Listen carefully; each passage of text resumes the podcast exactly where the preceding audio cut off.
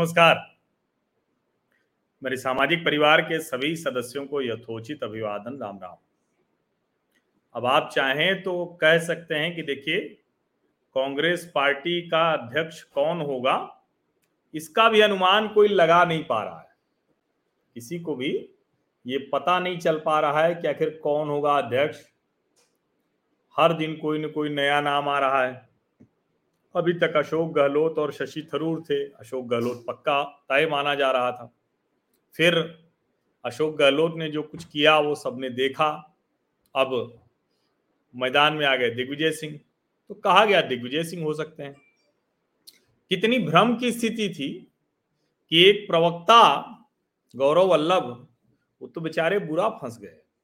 उन्होंने तो अशोक गहलोत के पक्ष में जो ज़बरदस्त तरीके से बैटिंग कर दी, पता चला कि बैटिंग तो करनी ही नहीं थी। फिर सबको डांटा हड़काया गया कि भाई आप लोग बोलना बंद कीजिए। ठीक है, हमने कहा कि लोकतांत्रिक तरीके से चुनाव होगा, लेकिन ये लोकतंत्र इतना ही होता है, इससे ज़्यादा लोकतंत्र होगी तो मुसीबत बढ़ेगी। लेकिन तब तक तो तीर कमान से निकल चुका था। कई लोगों ने अपनी बयानबाजी शुरू कर दी थी।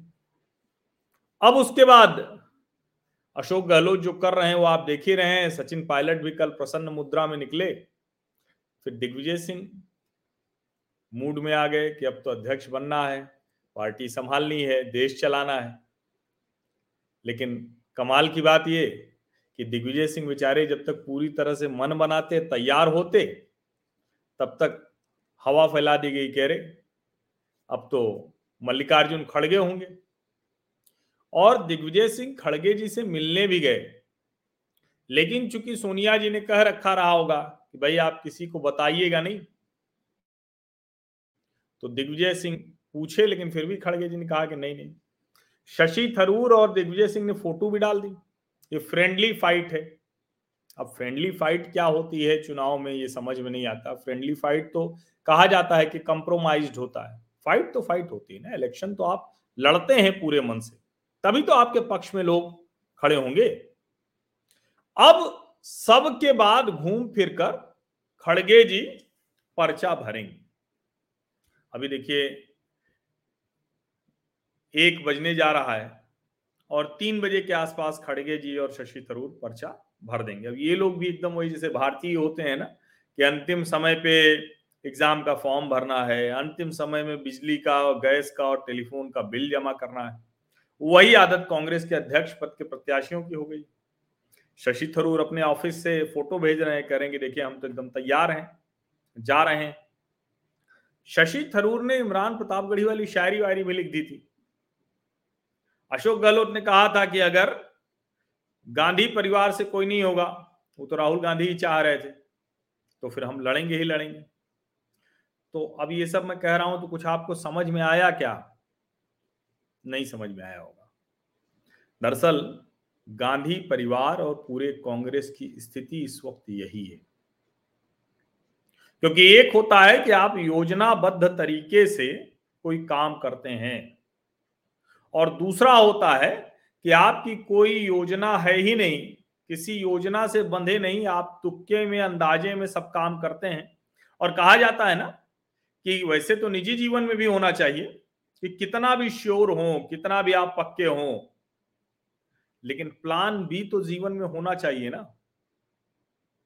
क्योंकि तो जो सबसे ज़्यादा मुश्किल खड़ी होती है, वो उन्हीं के लिए खड़ी होती है जिसके पास प्लान भी नहीं होता। अब कमाल देखिए कि व्यक्ति का जीवन कोई संस्था है, कोई वैसे है तो उसका तो काम चल जाएगा। अब अगर कांग्रेस जैसी पार्टी, मुख्य विपक्षी दल तो है ही देश की सबसे पुरानी पार्टी है। एक परिवार सबसे लंबे समय तक अध्यक्ष रहा। उसके अलावा नरसिम्हा राव जी तो पूरे समय रहे, लेकिन बीच बीच में दूसरे लोग भी रहे। एक बहुत शानदार प्रधानमंत्री लाल बहादुर शास्त्री जी भी रहे। तो कांग्रेस पार्टी, इतनी बड़ी पार्टी, इतनी महत्वपूर्ण पार्टी रही। लेकिन पिछले दो दशक से ज़्यादा समय से और करीब करीब मोटा मोटा चौबीस वर्षों से कोई चुनाव नहीं हुआ। अभी कहा जा सकता है कि भाई चुनाव किस पार्टी में होता है? अभी तो अखिलेश जी अध्यक्ष बने। या नड्डा जी का कौन सा चुनाव हुआ था? हालाँकि भारतीय जनता पार्टी बहुत स्पष्ट कहती है कि हम नीचे से चुनाव करते हैं। और आधे राज्यों में चुनाव हुए बिना तो चुनाव हो ही नहीं सकता। भाजपा के अध्यक्ष का ऐसा वो कहते हैं। और इसीलिए चूँकि अब आधे राज्यों के चुनाव नहीं हो पाए हैं, इसलिए नड्डा जी का कार्यकाल बढ़ाया जाएगा। एक्सटेंशन मिलेगा उनको, विस्तार मिलेगा। वैसे इस सरकार में अधिकारी हो या नेता हो, विस्तार बहुत पाते हैं। विस्तार बहुत ज़्यादा पाते हैं। तो ये स्थिति रहती है। लेकिन जब आप कह रहे हैं कि चुनाव लड़ेंगे और 24 साल से एक ही परिवार में माँ बेटे के पास अध्यक्ष की कुर्सी रही, और रही क्या? ठीक है भाई, हम करते हैं, फिर तुम कर लो, हम करते हैं, तुम कर लो। तो इसमें भी सिर्फ़ थोड़ा सा ही समय राहुल जी को मिला, वरना सोनिया जी ही रही। तो सोनिया जी जब तक कमांड में थी, तब तक वो फैसले लेती थी, निर्णय लेती थी, अपना एजेंडा चलाती थी, दूसरों को दबा देती थी। लेकिन अब सोनिया जी में वो निर्णय लेने की क्षमता रही नहीं। फिर उनके जो सलाहकार रहे, अहमद पटेल और जनार्दन द्विवेदी जैसे लोग तो वो अब साइडलाइन हो चुके हैं, अहमद जी तो रहे ही नहीं, उनका निधन हो चुका है। तो सोनिया जी अब और स्थिति में नहीं, गुलाम नबी आज़ाद जैसे लोग पार्टी छोड़ के चले गए, और एक दो नहीं जाने। आनंद शर्मा बैठे हुए जी ट्वेंटी थ्री कह रहे हैं कि कौन?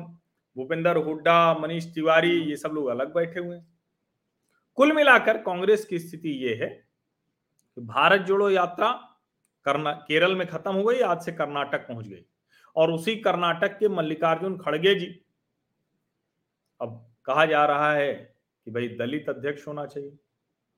ठीक है, ये चीज़ें अच्छी लगती हैं जब आप कहते हैं कि किसी को प्रतिनिधित्व देना है, देना भी चाहिए। लेकिन क्या सिर्फ़ इसी वजह से देना चाहिए? और प्रतीक के तौर पर अगर वो, चूँकि भारतीय जनता पार्टी ने एक आदिवासी, वनवासी समाज से द्रौपदी मुर्मू को राष्ट्रपति बना दिया तो उसकी काट खोज रहे हैं तो वहाँ भी संकट है। क्योंकि दिग्विजय सिंह और अशोक गहलोत ने तो गांधी परिवार की रणनीति की पूरी पोल ही खोल दी भाई आपके पास कोई प्लान बी था नहीं। आप चाहते थे कि अशोक गहलोत को अध्यक्ष बना दें। वो माली समाज से आते हैं तो एक पिछड़े वाली काट होगी। हिंदी पट्टी से आते हैं, राजस्थान के मुख्यमंत्री रहे।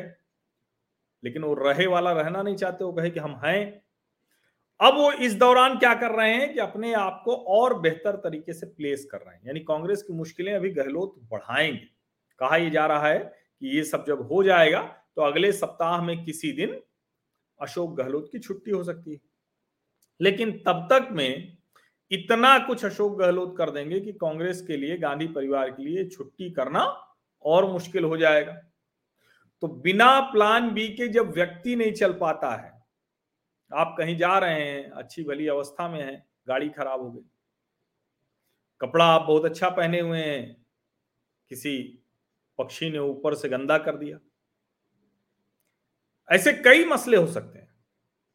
तो इसलिए मुझे लगता है कि ज़िंदगी में जब आप प्लान बी के बिना नहीं चल पाते तो अगर कांग्रेस पार्टी बिना प्लान बी के चल रही थी, और अब अगर मल्लिकार्जुन खड़गे पर जाकर रुकी है तो मल्लिकार्जुन खड़गे को तो हम सब देख रहे हैं ना, लंबा समय हो गया, वो राज्यसभा में नेता हैं कांग्रेस के।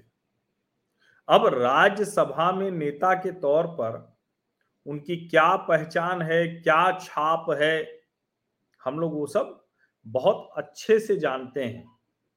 खड़गे जी बहुत पुराने व्यक्ति हैं, अभी वो जो है कांग्रेस के नेता हैं 80 वर्ष के आसपास की उनकी उम्र है, मैं उम्र वही देख रहा था। तो 1942 की पैदाइश है उनकी। देश जब स्वतंत्र नहीं हुआ था तो तब वो पैदा हुए थे। भारत छोड़ो आंदोलन के बाद अब आप जरा सोचिए। मूलता ये बीदर जिला है कर्नाटक का, वहाँ से आते हैं। और कई बार ये चुनाव जीते हैं, बहुत जम के जीतते थे। विधानसभा में तो ये लगातार नौ बार जीते हैं। 2019 में हारे। तो समझिए, ये लगातार जीतते चले जाते थे। और इस वजह से उनकी बड़ी क्षमता रही है, बहुत ताकत रही है। वो लोकसभा में भी रहे हैं। लीडर रहे हैं कांग्रेस पार्टी के। अब वो राज्यसभा में है।